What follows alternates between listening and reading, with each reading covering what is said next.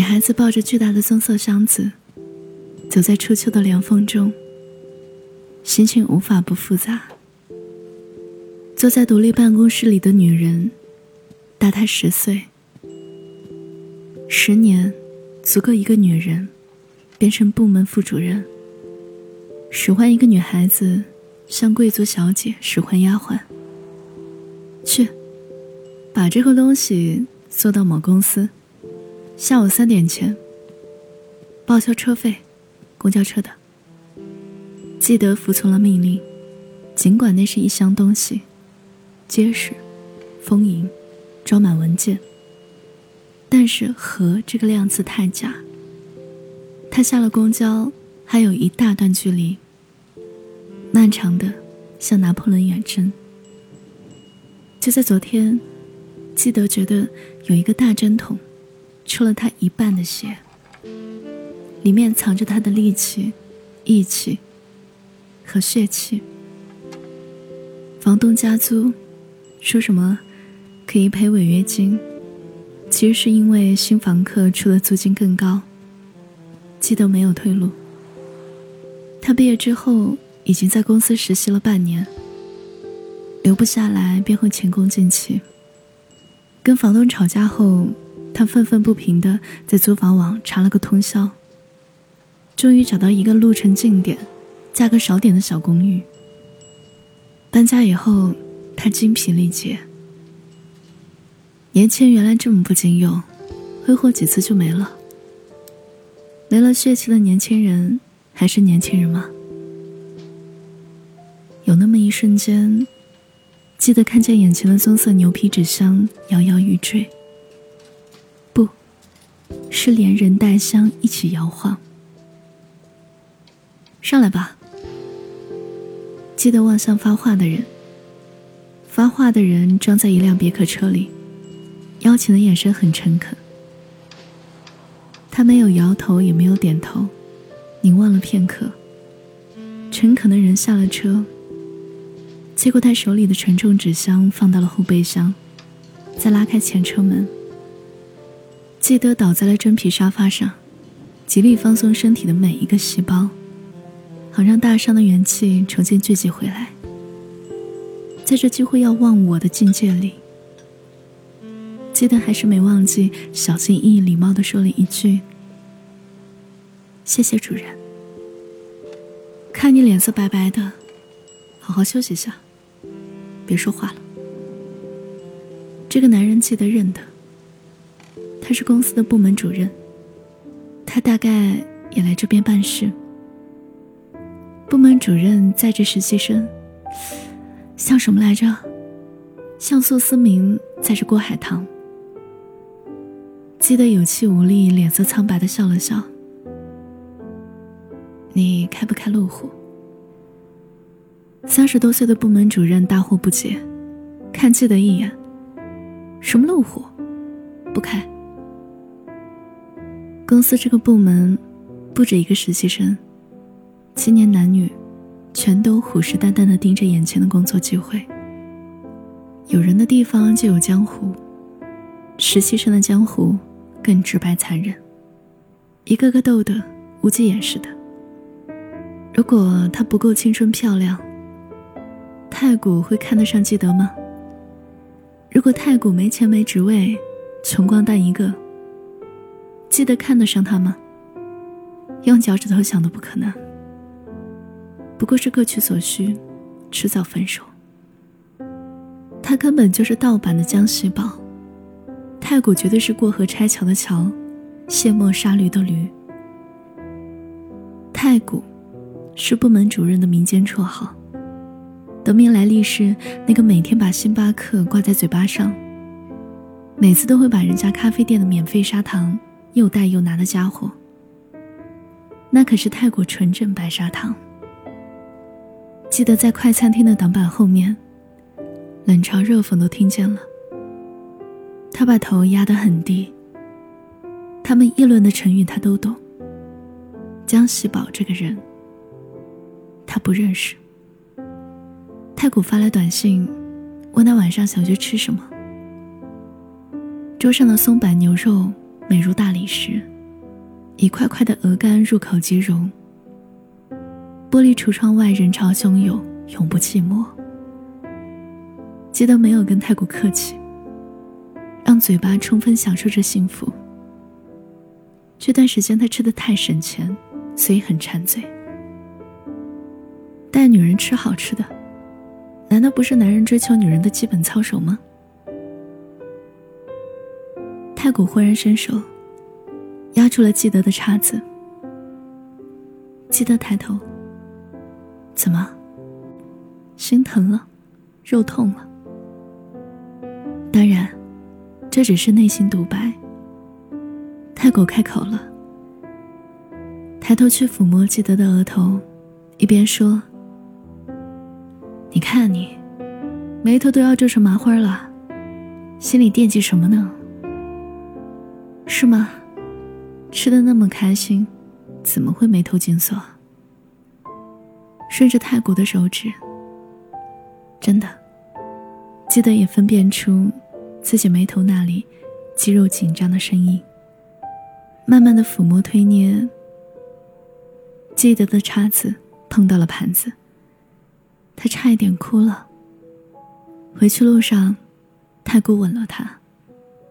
记得在想，他的温柔，是千锤百炼的熟练。还是真的发自肺腑。事业多少有成的男部门主任，跟正青春的女实习生，谈的真的是恋爱吗？当然是。已经离过婚的太古单身，名正言顺。记得在惦记什么呢？还能是什么？心照不宣。太古最后说，没什么意外。公司肯定会跟你签约的。不愿放手，让命运去蹉跎，宁愿接受有时人会爱错。至少我拥有一个拥抱着你的是我。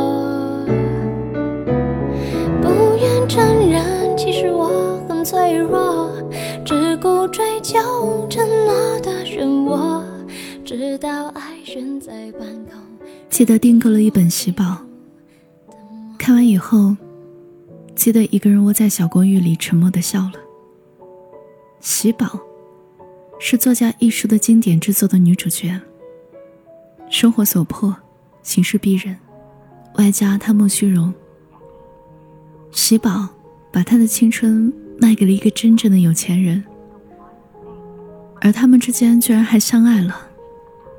直到衰老的有钱人生老病死，记得觉得，那恐怕也属于斯德哥尔摩之恋，爱上购买自己的人。记得念的大学，勉强在国内算个名校，但是能跟剑桥三一学院比吗？一家公司的部门主任太古，能跟买得下城堡的续存资比吗？他们是在恭维我。记得得出结论。记得不再租房，他住太古的房子，时间就此过得放松一点。记得每天上班有人接送。三个星期后，全部门十三个实习生到人事部单独面谈。时间是下午，神色肃穆，个个犹如烈士，等着人事部给出扭转命运的裁决书。最后裁决是，两个人正式签合同。十一个人领取试用期最低薪酬，另谋高就。胜利者都像叛徒，绷紧脸孔，谨慎做人；失望者失望泛滥，失去镇定。记得没有想到，他在庆祝转正的地方，看见了一张熟脸。记得也不确定自己是什么样的心情，便走了进去。成功了要 K 歌庆祝，失忆了要唱歌发泄。服务生嘀嘀咕咕：“这个客人是一个人包夜，喝了很多酒。”那个女生眯着眼睛，认出了记得，忽然一把抓紧他的手。喝了酒的人话多，絮絮叨叨没完没了。记得跟朋友说：“这是我公司里的朋友，你们先回去吧。”那女生说：“其实我也想留下来。”哎，你别说啊，找个太古这样的男朋友其实也不错啊，工作有了，男朋友也有了，我也有梦想啊，我也年轻，有梦想啊。记得看着喝醉了的女生，她哭的眼泪弄花了眼影，乌溜溜的，还真像我演技了。他说的，记得全明白。他也来自小县城。看着电视上的高楼大厦光鲜亮丽，像在胸口打桩一样埋下了种子，要去那个璀璨的世界过另一种生活。就是这个女生，他说记得是江西宝，记得拿手帕纸替他擦脸，擦了几次才干净。他口齿不清的问记得：“你会跟太古结婚吗？”他们本来没有交情。势如水火，但分出胜败了，也就不会再一处为敌了。不用斗了，也不用再掩饰什么。记得想了想说：“关你屁事。”但女生彻底醉了，什么都没听见。年后，记得拿到一套小户公寓的钥匙。一个女孩子。如果吃饭、住房、上班全都不用掏钱，那么她转正的薪水就可以全部存下来。在陪太古的时间之外，他还接了私活，所学的专业总能够派上用场。他又找父母借了一半，凑够了首付，按揭二十年。那天晚上，是他第一个不在家过的春节。不，他有自己的家。属于自己的小房子，再小也是自己的。那天，他是和泰国一起过的，在他家做饭吃。他做的东西很简单。太古终于忍不住说：“不如我们出去吃吧。”是啊，太古和他谈恋爱，不是为了相濡以沫，可以同甘。却不必共苦。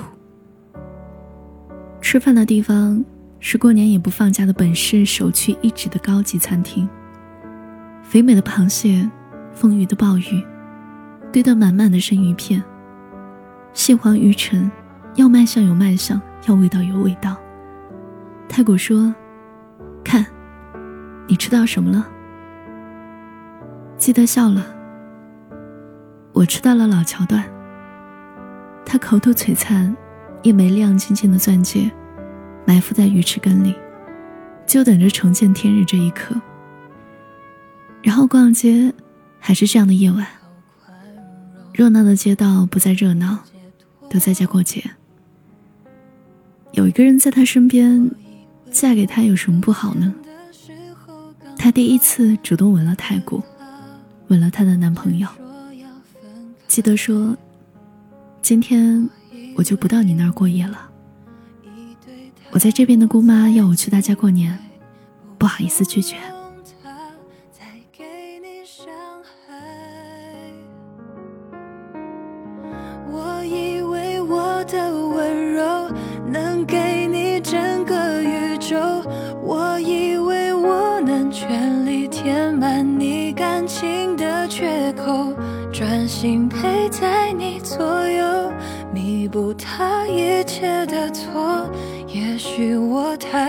天真，以为奇迹会发生。成年人懂得好聚好散，同一屋檐下，渐渐的，记得看见太古有了新女友。上班下班没有车接送，花了十四天。记得习惯了。人类行为学家不是说过，建立一个习惯，只需要两个星期吗？不是没有爱，是不够多。也许就像他们说的，是一开始就动机不大纯粹的爱，是各取所需的爱。但也有人说，一个人身上的长相、背景、财富、光环、才华，都是这个人的一部分，根本无法截然分开。对那些排列在一起的名词做出高下之分，也是人们各自的需要。没有人只爱赤裸的灵魂，但至少再找个人爱，是不是可以尽量对待？二十三岁的记得，梦想并不算太奢侈，一份简单的爱，平等开始。在他量力而行。扎根这一座城市之后，挤地铁太痛苦了，公交车又太堵了，是不是还要买一辆车？所以要更加卖力工作，态度诚恳。下车以后，站在南方这个最发达的城市街头，记得忽然停住了，一只手啃着面包夹生菜，一只手掏口袋的手机，摸到了纸团。纸团上有个手机号码，是跟他搭同一条线路公交车的谁呢？短信回过去就知道了。记得没有急着回复。抬头时，视线所见的尽头，水泥森林的街道旁，有一棵芒果树。每天经过，从来没有注意到，那原来是会结果的树。晨光中。成熟了的、明亮的金色芒果，纷纷掉在人行道上。这一刻的这一幕，让记得觉得这座城市如此美好。可行色匆忙的人继续匆忙的路过，根本无暇理会。透明无色的鞭子，在他们背后抽打着他们焦头烂额的灵魂。每个人都在为自己想要的美好生活。川流不息的在路上，是现实完败，还是我们完败，还是打成了平手？看过的电视剧和小说，都只会描绘现实的一种，而现实的现实，有许多个变奏版。记得不想当山寨细胞，他蹲下，捡起一个芒果，撕开果皮，咬了一口。是什么味道呢？舌头知道。记得站起身，加入人行道上的川流不息。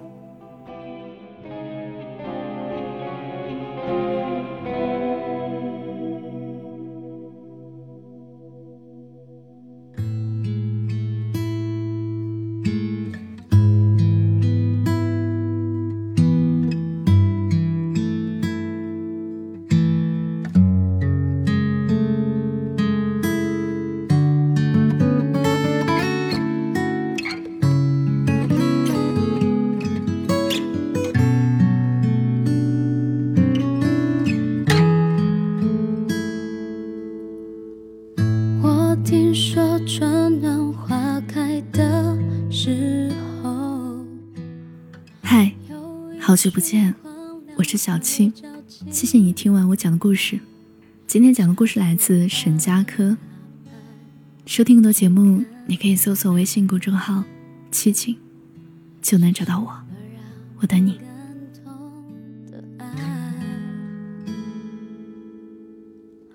总是要经历后才会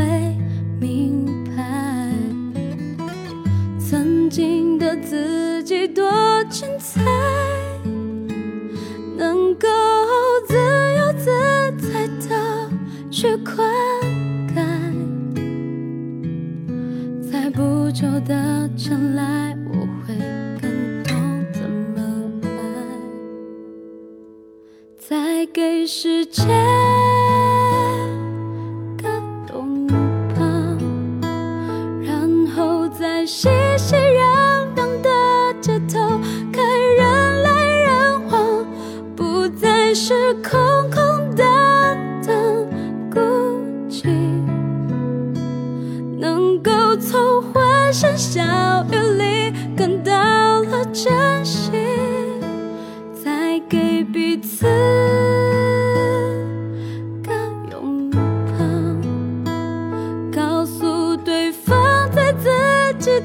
生命里多么重要从前是自己不好都忘掉我们和世界一起都会更加闪耀